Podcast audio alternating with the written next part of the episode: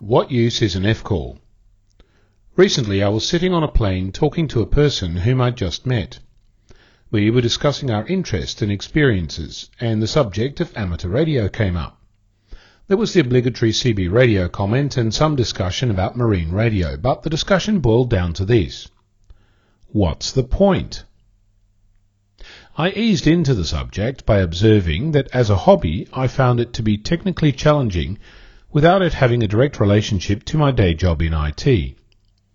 We discussed the ideas that embody the hobby non-commercial use, experimentation, discovery, camaraderie.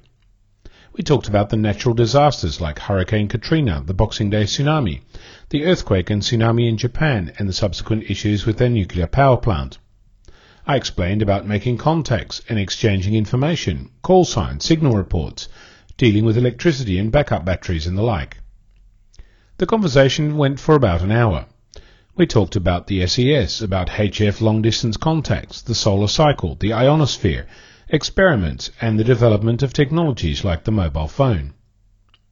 The thing that struck me during this conversation, looking at the topics we discussed, some in passing and some in depth, well, to the depth of my eclectic knowledge at least, that amateur radio touches a lot of aspects of society. I used to think that IT was the only field that impacted the world everywhere in every which way. Now I'm not so sure. Amateur radio to me appears to have dibs on a large chunk.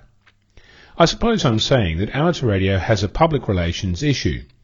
People don't know it exists, yet it affects their lives in ways that most will never notice.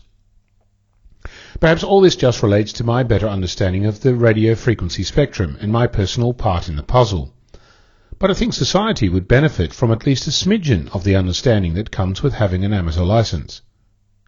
If you have thoughts on the matter, I'd love to hear from you. I'm Onno, Victor Kilo 6 Foxtrot Lima Alpha Bravo.